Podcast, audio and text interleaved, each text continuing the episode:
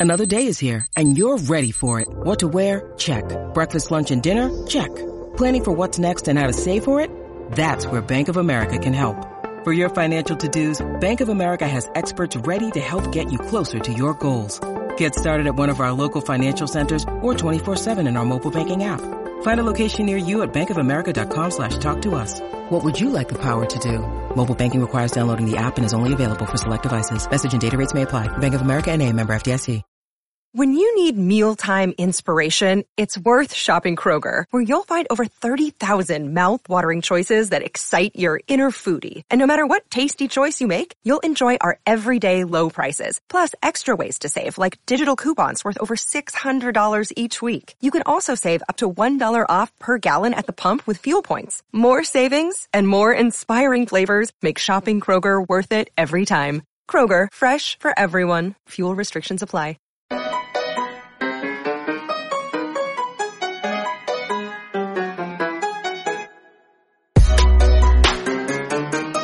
And welcome in to Poke the Bear episode 24. I'm Evan Marinovsky. That is Connor Ryan. Connor, what is up?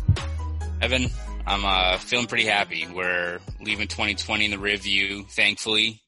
So uh, looking forward to what is ahead in 2021 because holy shit, this year was the worst. Isn't it so fun that it's just going to be a new year? And it feels like typically, I mean, a new year are the same days and it's whatever, but you, this year, it feels so much different. This year it is just like, thank God, this horrendous, horrendous year is coming to a close. Um, I, it's funny. It sucks because 2020, I had such high expectations for it. It was 2020. It's aesthetically pleasing. The, the year makes sense. 2020, you know, like we've been looking forward to it. Everyone always, like 20 years ago or, and before, people would always put out plans and then for the year, they would always mm-hmm. have 2020 like you know project name 2020 so it'd be like you know done in the future of 2020 and the year sucked. The year just absolutely was atrociously terrible. awful. Terrible. Dreadful. No good horrible very bad year. Um mm. and it's over or it's going to be over. By the time you might be listening to this it is over. Um and it'll be 2021 um 10 years by the way since the Bruins won the cup. So it'll be the 10 year anniversary. It's funny because typically in the 2020 2021 season there would be like you know 10 year anniversary stuff probably all throughout the year. Oh yeah. Um, this year they don't get to have that because there are no fans. Um, so unless they, ha- unless they have more zooms lined up which i think i assume we're probably both going to get into a little bit later with what we're talking about today. Yes yes. So today we are going to look back on the year. So there will be some best moments where we'll just sit and stare at each other for 10 minutes. Uh, but there were some good moments. There were some fun moments the bruins had. Um, and then we'll look at the most notable, most important moments. Um, and in that, I, I don't know if there are many best moments. And we will start with that. We will start with the most memorable moments, most important moments, because um, I don't think any of them were the best moments. No, unfortunately not. None of them were I, the best. I guess I guess that's the case for most teams, right? And that like the best moments really are just you know, as long if you don't win the cup, it's really tough to find like the actual uh, apex of, of, you know, trying to size up a year. But unfortunately, the Bruins also had some really shitty moments to, yes. that we, I think we have to address first. Let's start with the bad before we get to the good. Yeah. So we'll start with the bad. And I, I'll just go first. When you first texted me saying you wanted to do this, um, the first memorable moment to me that sticks out in my head is Rask leaving the bubble. Mm-hmm. That to me is the biggest one. That was the biggest story of the year. It felt like that was the one that generated the most reaction. Um, it was, you know, I think affected the Bruins the most in the bubble. Short term, they beat the Hurricanes. Long term, they really never stood a chance against the Lightning. Uh, to me, your starting goalie leaving the bubble 100% is the story of the year. Yeah, I mean, I think we both got that that notification that the Bruins announced like his statement about it. I think we both were just staring. It's like that. It's like that Matthew McConaughey meme that I post way too much, where it's him from True Detective, where he's taking the huge drag. Yeah, exactly. That's that's pretty much what what uh my reaction was to that, and I think what a lot of people's reaction were to it. And um, I I think just you know you add the circumstances of the way that season ended, um, the expectations for that team, the settings they were in. I mean, no one expected uh, the start of the year the Bruins had to go through the playoffs in a a Toronto bubble, you know, hanging up over in a, uh, you know, a hotel pretty much 24 seven unless they had games. So, um, I think that's definitely probably the most shocking moment. I mean, that literally showed, you know, they announced that three hours, I think, ahead of uh, game three against Carolina. I might have been even was less. three? I think it was I don't less. think it was because I, you know, we, we got the notification. I wrote like a quick story and then me and you talked on about it on for a thing for YouTube. And then like, as soon as you posted it, it was like five minutes into the game. So it might have been, I think because it was, I think when they were leaving the hotel is when they found out. So It was. It was. And it's funny, you think back, I mean, I'm surprised in a sense they didn't say it after the game. Because when you think about it, like, Rask could have just not been on the bench because he had an injury, or they could have made something up. yeah. They didn't. They just put it out. hmm And like that must have been crazy for the PR team as well, and for the for the Bruins in general, having to figure out how to you know handle this. And I remember Don Sweeney was available right before the game. Um, I mean, it was a huge thing. It's funny. I was sitting in bed because the game I think was at twelve, and so I, you know, I I was just coming off, or it was middle of summer. I got up at like you know ten, not expecting anything, you know, just kind of slowly got out of bed. And I texted Sierra, or Sierra Goodwill texted me and said, "Oh my God, did you see what? Ra- you, oh, oh, OMG Rask." And I was like, "What? Like, what are you talking about? OMG Rask?" And I went and looked at Twitter and was like, "Oh!" And I just Yeah. flew out of bed, like flew. Um, to me, that's the the most memorable moment. What other memorable moments did you have of the year? Yeah, I mean, other than that, which I think that one's going to have long term. I don't want to say ramifications because I, again, I think we've talked about it ad nauseum on on this pod about Rask's reason for doing it and why. Uh, you know, I think there's going to be some Bruins fans that are still going to be stuck in their ways. They already they already put all this stock into, uh, you know, not viewing Rask as the number one goalie, so this isn't going to help. So that's going to last forever. But I think maybe the other big story has to be the one that I I imagine every team in any professional sport, every person has for 2020, and the the fact that you know we had an unprecedented shutdown of the season. Um, the fact that the Bruins, who it's one of those, you know, it, it sucks going into those what if scenarios because usually those things can kind of ring hollow. But uh, you look at that Bruins team that, you know, the start of March was on this crazy run. It seemed like they were just collecting points pretty much every single game. Uh, you know, had that memorable uh, back and forth against Tampa here. Um, that felt like a playoff game. They beat Tampa down in Tampa uh, a few days before that. Just seemed like everything was kind of clicking. You still had a few weeks of the regular season to see where a guy like Ondrej Kase fit, Ritchie. Um, it seemed like everything was just kind of going their way. And again, once you get to the playoffs, nothing's can't take anything for granted. But um, you looked at the way that that Bruins team seemed like they were clicking. You you um, you size up that team and how they were from pretty much training camp onwards. I mean, that team was locked in from the start. After considering how the previous year ended in the Stanley Cup final, um, it seemed that that whole team, which pretty much the same roster more or less, um, the fact that they all kind of, I think, collectively bought in, they all kind of brought back for another year. Um, and were motivated to kind of rewrite that narrative. Uh, I think you kind of saw that on the ice. Um, again, you could make the argument that we get to the playoffs and Tampa still smokes them like they do pretty much every other team. But you also remember that time that uh, I think even Victor Hedman was hurt. They had a few other guys that were really banged up for Tampa during that time. So um, you have a lot. I mean, it, it, it, it's tough to again do that kind of you know what if or well you know make excuses and I'm not making excuses for what what how that season ended because you still got to you know you, you still got to get through that slate, but um, it's only natural, I think, to wonder what could have been when you've had this extended break. You had a lot of injured players get healthy over the span of the months that they were off. Um, so I think that has to far and away be one where, again, I don't know how much that's going to, I don't think there's going to be Bruins fans five years from now who are going to be, you know, uh, throwing back beers at like Sullivan's Tap. Like, remember the 2019-20 Bruins? Like they should have won it all. Like, I feel like regardless of the sport, everyone's kind of has put all that on the back burner this year, just in terms of just how batshit the year has been. But I think when you kind of look at this uh, Bruins team and how this has impacted them, I mean, I, I think you do have a, a, case to be made that uh, this team, you know, could have done a, a whole lot more had not all these shitty events actually transpired this year. I agree. I also think if you know people would talk about that at Sully's Tavern, Mhm. um, if there was no playoffs. Like if there was no return to Oh, play. yeah. Like if the season just ended and that was that and they called it. Like then then that is devastating. Mm-hmm. Then you can 100%. And by the way, we can as you said we can still ask the question, you know, would they have uh, made a better run? You know, they were a wagon back in March. Mhm. Um, you know, it's it's likely to think they probably would have done a little bit better. Um, It's- but again, it's- they had the chance. They had the chance later, so it's like you know, you have that. it- it- It's valid to ask the question, and there's Mhm. a good chance that they probably would have done a lot better, Mm-hmm. considering that a lot of teams had injuries, and the Bruins at the time didn't really.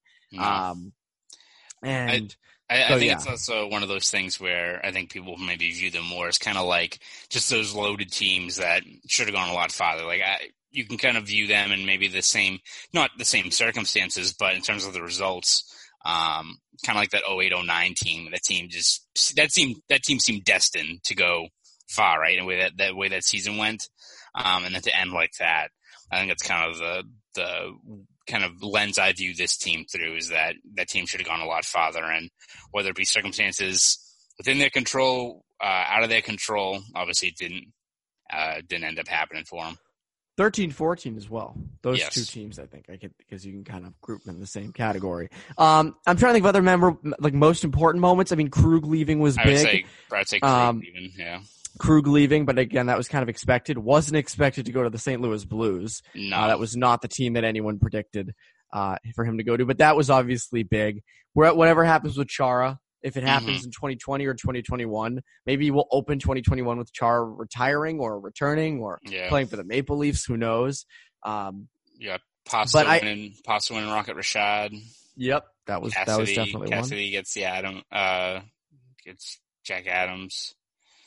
Um, but the the the cruel thing about the the pasta thing is that not cruel. It's pretty cool for him. I, I bet that he's sharing it with Ovechkin, but the fact that he easily could have won the the uh, Rocket Richard outright had he not passed up that goal to Marchand in that game against the Penguins. Do you remember that? Yes, I do. I do So- remember that. He he just he got the assist instead. Um, and it's not. It, it is kind of funny to think back. Like you look back at those easy empty netters that they could have gotten, and you think, well, Jesus Christ, just shoot it. Well, Um, I, I think I think Matt Porter asked uh, Marchand the next day at practice about it, and he was like, uh, "Apostles will be fine. He'll get his goals. Don't worry about it." And then, you know, the pandemic happened, and uh, it kind of shit went sideways. But uh, that that is one that, uh, in terms of individual stats, the fact that Pasta didn't get it to 50 goals and won't get it this year in 56 games unless something crazy happens, because he's also not going to be back until February. Um, if he gets 50 goals in 37 games or something like that, that'd be remarkable. But I think we unfortunately have to wait another year before Pastrnak kind of challenges for that stat line. maybe there's a curse on him. You think back a few years ago, he hurt his thumb. He was out for some time. You know, this year gets shortened to COVID. This upcoming year gets shortened because he's injured, and it's just shortened in general. hmm I don't know. I have to ask: Is he cursed? Uh, no, I don't think. a perpetual 40 goal scorer, which is not a bad thing to have, but 50, 50 goals just rings different, right? 50 goals hits different. The vibes are different. It's, you know, 50 instead of 40. I don't know. It's just, just Math. Um, it is math. I know. Isn't that crazy? We can't usually do math. And after all that bad stuff, there's no better way to intro the good stuff than with the best of the best. That's betonline.ag. Absolutely, Evan. Listen up, guys. It's an exciting time of the year on the sports world. NFL and college football playoffs are just around the corner. The NBA is back in full swing, and sure enough, we're going to have NHL hockey back on our TV screens, laptops, tablets, you name it, in just a couple of weeks. And even though you may not be at a game this year, you can still be in on the action at BetOnline. No matter how the schedules change or the players that play, BetOnline is going the extra mile to make sure you can get in on every game this season with the fastest updated odds in the industry. There are always more options to wager than anywhere online, and we even have an exclusive promo code for our loyal listeners. So go to BetOnline and enter promo code CLNS50, that's CLNS50, for a 50% welcome bonus on your first deposit. You guys heard me. A 50% welcome bonus on your first deposit. Evan, no one beats that. Nobody, nobody beats that. No one beats that. So what are you guys waiting for? Head to BetOnline today and take advantage of all the great bonuses, offers, and contests available right now. Again, enter promo code CLNS50 for a 50% welcome bonus on your first deposit. BetOnline, your online sportsbook experts. Online sportsbook experts. So let's get in to the best moments of 2020. Surprisingly, when you said best moments, I was like, what are we going to talk about? And then I actually thought and said, if you think about it, there were actually some really cool, fun Bruins moments of 2020. Now I say we just go back and forth and we'll each give ours. And I'll let you go first. What is what was your favorite, best, most interesting kind of moment of the year?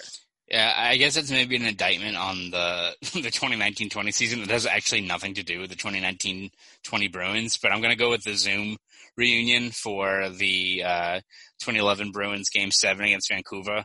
Um, at the time in April, everything was miserable, right? I don't think a lot of people had seen the light of day.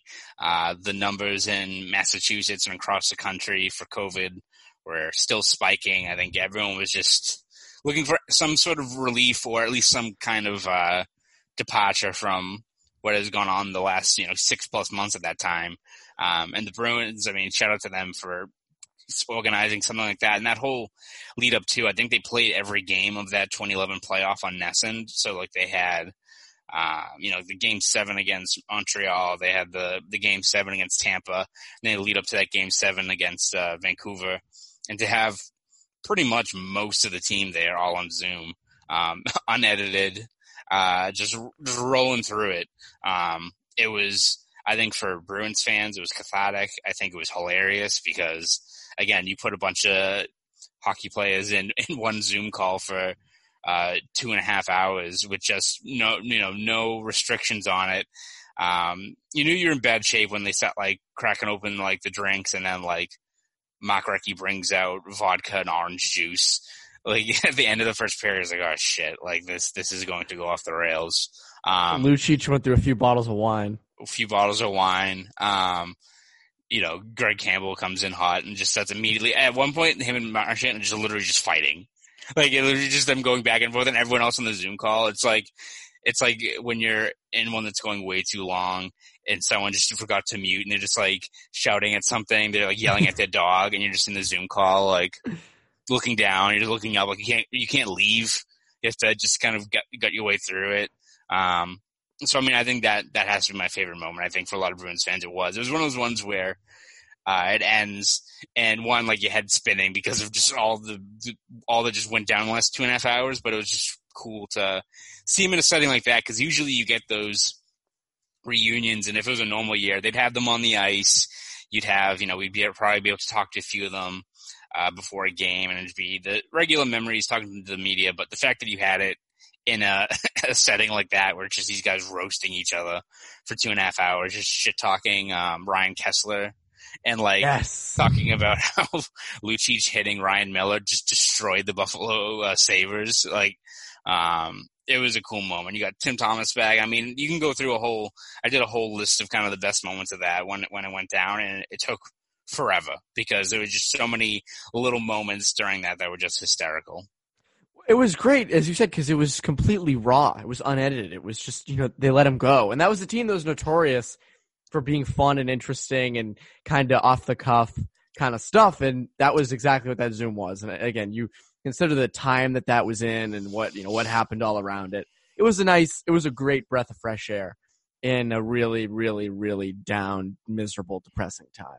Uh, so that was, I would, I, that was also actually on my list. I love that one. Um, Another thing that we forget about, and this is actually a lot to do with the 2019-20 team, and this is a while ago now. This was January, I think, with the mom's trip. And I knew this was, yep.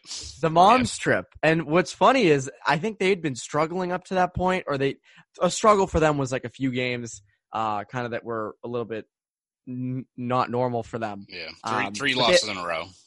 Three losses in a row. They had the game in Nashville, they won, and then they had the game back here against uh, Winnipeg that they yep. won with the moms here. I think we've we've messed up the the team on that before. People I think Spoke, Spoke Z is uppercutting the wall now. So we actually got it correct. So yes, Spoke Z is happy that we, that we did that. But um, yes, the mom strip was big. It was impactful at the time. It was fun to cover. It was you know the Jake DeBrusk's mom doing the press conference. The press conference and, with him. And you know you just you had kind of all the the fun of that and you know that uh, everyone was everyone was in a good mood uh, when that happened, and uh, the moms were you know, you know, yelling for him on the ice and stuff. So that was a fun little thing during that regular season that was a little turning point. I mean, not that I don't think that three game losing streak was going to derail the season, but you did have Tampa behind you, um, and that that mom's trip seemed to sort of jumpstart him a little bit. So that was the best moment for me. That was that was fun. Mm-hmm. Um, yeah, I'll go through as much as that playoff uh, up in Toronto. You could probably say was miserable because for most of it they just got the shit kicked out of them again by Tampa. Um, the whole setting, no one seemed very happy of being up there. Obviously, it was part of the gig, right? But um, it seems like no, as soon as that bubble ended in, in Edmonton after Tampa Bay won the cup, everyone was like, yeah, we're never doing that again. Like, we understand why, but that was not fun. Um, but I will say that that game, the, that opening series against Carolina had a few good matchups. So uh, we probably talk about a couple, but the one for me is game four.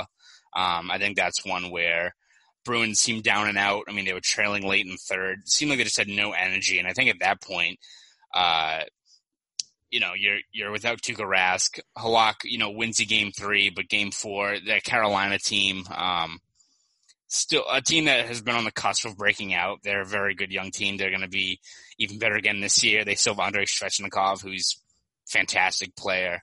Um, but you, you view that game, game four, you're trailing, like, all right, this is either going to be a long series in which the Bruins are then going to have to play probably Tampa and get smoked, or they, they lose in the first round, which, considering the year they had, would be a worst case scenario, right? Um, then in that third period, they would shoot uh, Carolina, I think, 16 to 2 in, in that third period.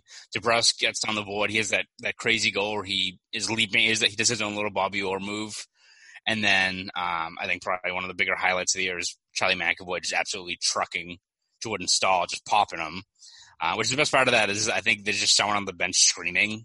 The fact that yes. you can hear that. Remember, there's yes. just one person like sh- screeching on, the uh, on the bench as soon as he pops him. But um, I think you got a moment like that, and then I think it was 30 seconds later, Connor Clifton scored, and then I think uh, Marchand scores like two minutes later. Um, so I think that that whole game was probably the best playoff game for the Bruins during that stretch, and that was just kind of a quintessential game where, again, you wish it was at uh, the Garden where if you had a four goals in five minutes, whatever it was, um, that you know the roof would be blown off the place. But I would probably say that was the best playoff moment for the team and for McAvoy. I think it was a big step forward for him. That feels like every year we talk about him, ta- you know, making big steps in his development, but um, I think that was a quintessential game. That whole playoff view is fantastic too, but I think that was just another example of just how he can impact a game beyond.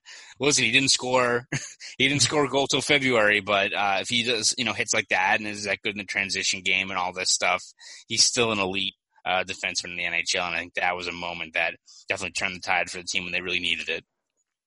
I agree. I also think another important game in that series was game three when Halak was kind of thrust in there late. Uh, an absolute onslaught, I remember, in the first uh, couple minutes, first 10 minutes of that period. Mm-hmm. And then Halak gives up the goal in the third period. He hands it to, I forget who it was on the Hurricanes, but he just shot it at him. And then they went it right in and scored. And I think it was, it was what, two to one at that point. Mm-hmm. Um, and I remember thinking, here it is. There yeah. it goes. The dam has broken. Jaroslav Halak is going to be a puddle, and this series is over. And Halak, to his credit, completely stood up to it all. And to me, that was that was huge. Um, mm-hmm. and that was sort of at a time when, like, when I remember when they won that game, thinking like, damn, maybe Halak really has it in him to not only beat the Hurricanes, but like really kind of take this team on a run. Mm-hmm. Obviously, that was not what what happened. What's funny is though, when they when the Bruins and Lightning, or when the Bruins won Game One against the Lightning, that was another moment where we thought, oh my God, this team is a, on a run and they didn't even play that well in game one and they still won. Like, damn, this team, they could really do it. And then same thing happened. that, 20, that, that, was a game too, where like the power play looked great. Bergeron had that that great. uh He stole the puck from I forget who it was, but um, they had they had a couple of great shifts in that game. Like, all right, well, this is the way they've been winning games the last like five years, right? It's gonna be just relying on the top line right now. But uh, if it works, whatever works. I mean, I also think at that point too, Tampa still seemed pretty mortal, right? I mean, they get they finally get past Columbus, but they still what, had the five. Remember that, the five overtime games? Yes, Right, that was going to be my other one of that series is that game one where it ends in that double OT winner for Bergeron. But don't forget, it was at 11 a.m. that morning because the next day. I remember just going out. I think the game was scheduled for. I want to say it was seven or eight o'clock. So went to go get my coffee. Was excited, you know, first actual legit playoff game in uh, over a year by that point. Uh, got some Qdoba, excited, get back, look at the, look at my phone, I'm like, oh, oh, okay, well, this is to last a bit longer. All right, you know, 9 p.m., I guess we deal with it. 10 p.m., it's a West Coast game. I'm to be really, I'm to be burnt out by the time I actually write this recap, but, and then just looking at doing the math and being like, there, there's no way this is going to actually happen. And of course, they call it, and then, uh, I think was point scores like four minutes later. Um, but that was just an that was just you know uh, an early look at just how that whole playoff series w- was going to go for the Bruins. It just the whole month and a half was just completely bizarre. The best part was they didn't they never considered that a team could go that deep into overtime. Like that Yes. was never in the plans. I mean, they they like legitimately thought about that game being played at like 9 30, 10 o'clock at night, um, which would have been wild, wild um, if that had happened. But I'm glad that it didn't. Uh, off of that postseason, away from that, back. I'm gonna kind of throw this back again. Uh, I believe this was March hmm or February. Um, Krejci's fight against the Yes. Stars. I think that was March because it was right before the season got cut short. That was also the game I think Nick Ritchie scored in on like a little wrist shot from like the top of the circle that got went off like 17 people and uh, slipped in. Like he's so back, Krejci- he's here. Yeah, He's here. He's arrived. The best part was when he, when Nick Ritchie scored that. People were like, "Oh, that's that. That see, he can produce." And it's like that. I could have scored that goal. Like that's. That's Heinen could never score. Dan Heinen could never do that. score within Um, five feet. But so the Krejci fight, I think that was awesome. It was Pavelski he beat up, if I remember correctly, um, and pounded him. And Krejci's not known for that, obviously. Um, and that was just kind of a funny little thing. Dallas and Boston always have great games, and that's Yeah. been on. That's been a theme forever, and it's always at the Garden. It's never like at uh, American Airlines Center. It's always when they're at the Garden, the games are the best. I I mean, it- why. it- it was like, a little rivalry memorable- there. It was a memorable season opener too, which it feels Yes. bizarre that you can call it a season opener when it, it literally happened. I think five years ago now, but that was Yeah. the game where uh, Brett Ritchie scored on the first shot of the first shot of the season. We're like, all right, maybe Bruins found something here. Nope. um, George W. Bush was there. George W. Bush dropped the opening puck. Drop, dropped the puck. The the LL Bean logo came became sentient on the broadcast and was enveloping Yes. the entire screen. Dan Heinen scored. It, it was wild. It was a wild start for, And for that feels, year. as you said, that, that legitimately feels feels like five years ago. forever ago. Forever ago. That feels like it was so long ago. And it was what? A little over a year ago. It it was like a year and two months ago. Yeah. But it feels like forever ago. I get my years mixed up now. Like it used to be pretty like, you know, every Bruins season was you know, the same as the school year. So you'd kind of always have that in your head, you know, oh, 2018, two years ago, whatever. Now it feels so different. Now it feels like, we, you know, you had that return to play postseason. That felt like its own season. That just feels so weird. Uh, but you're right.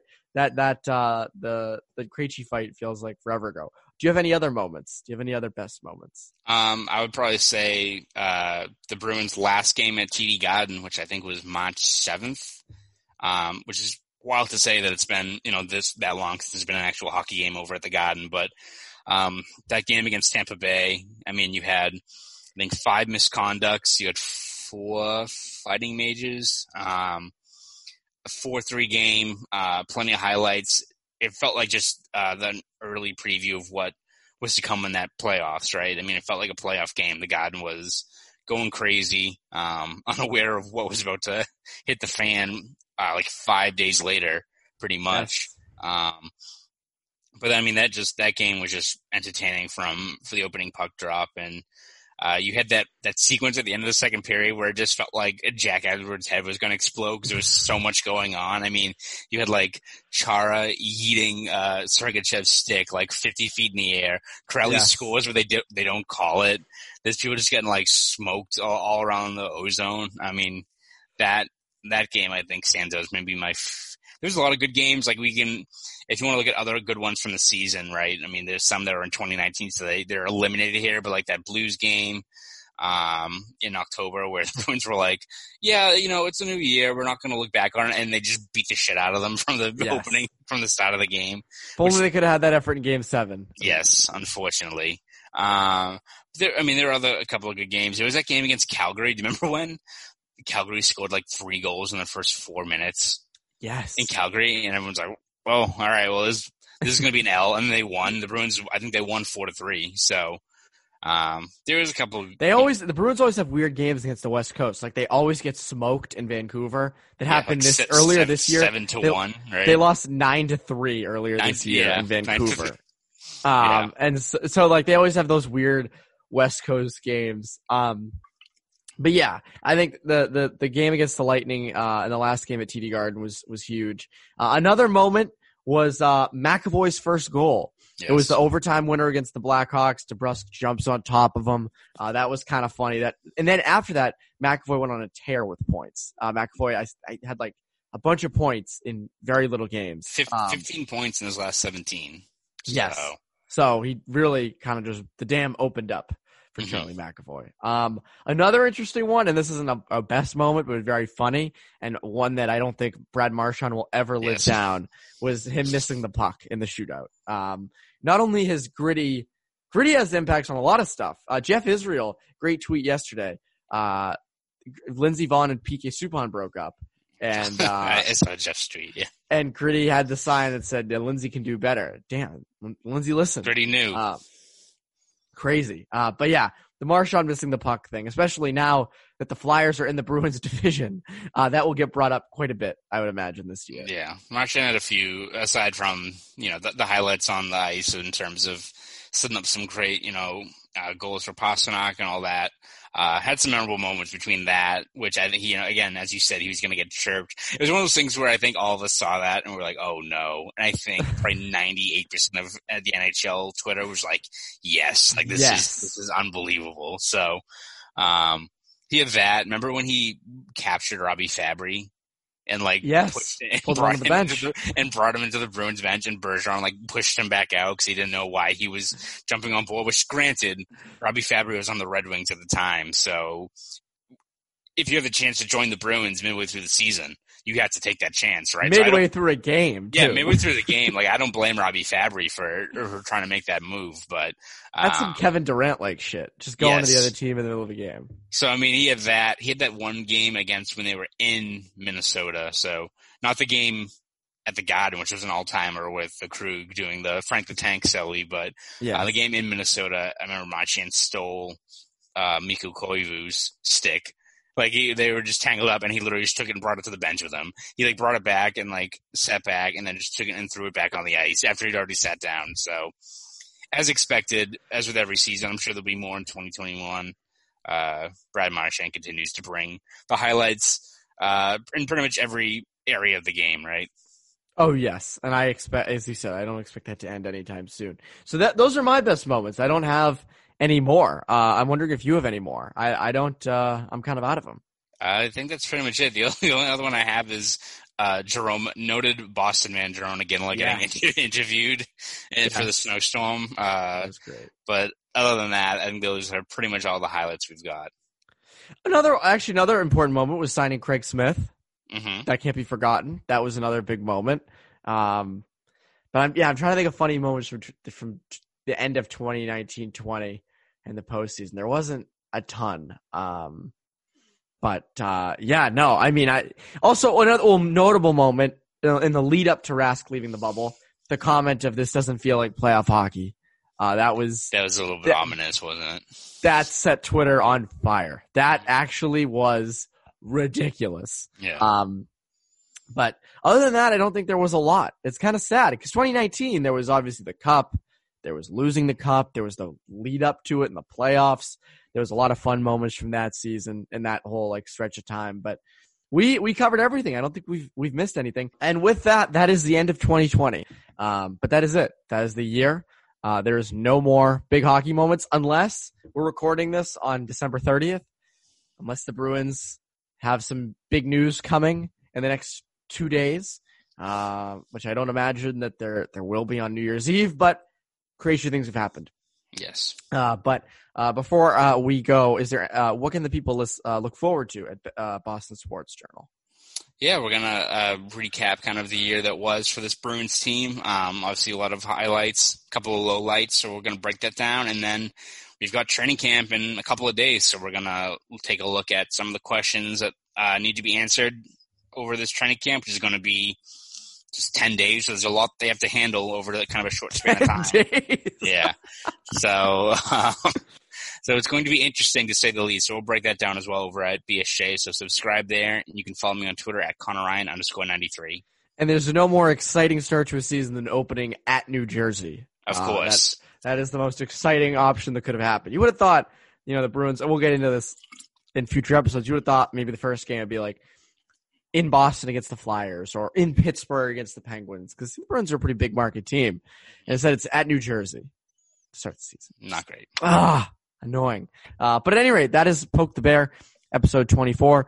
Happy New Year, everyone. Cheers to 2021 being a lot better. That is Connor Ryan. This is Evan Marinofsky. Have a happy, happy New Year and have a great rest of your day.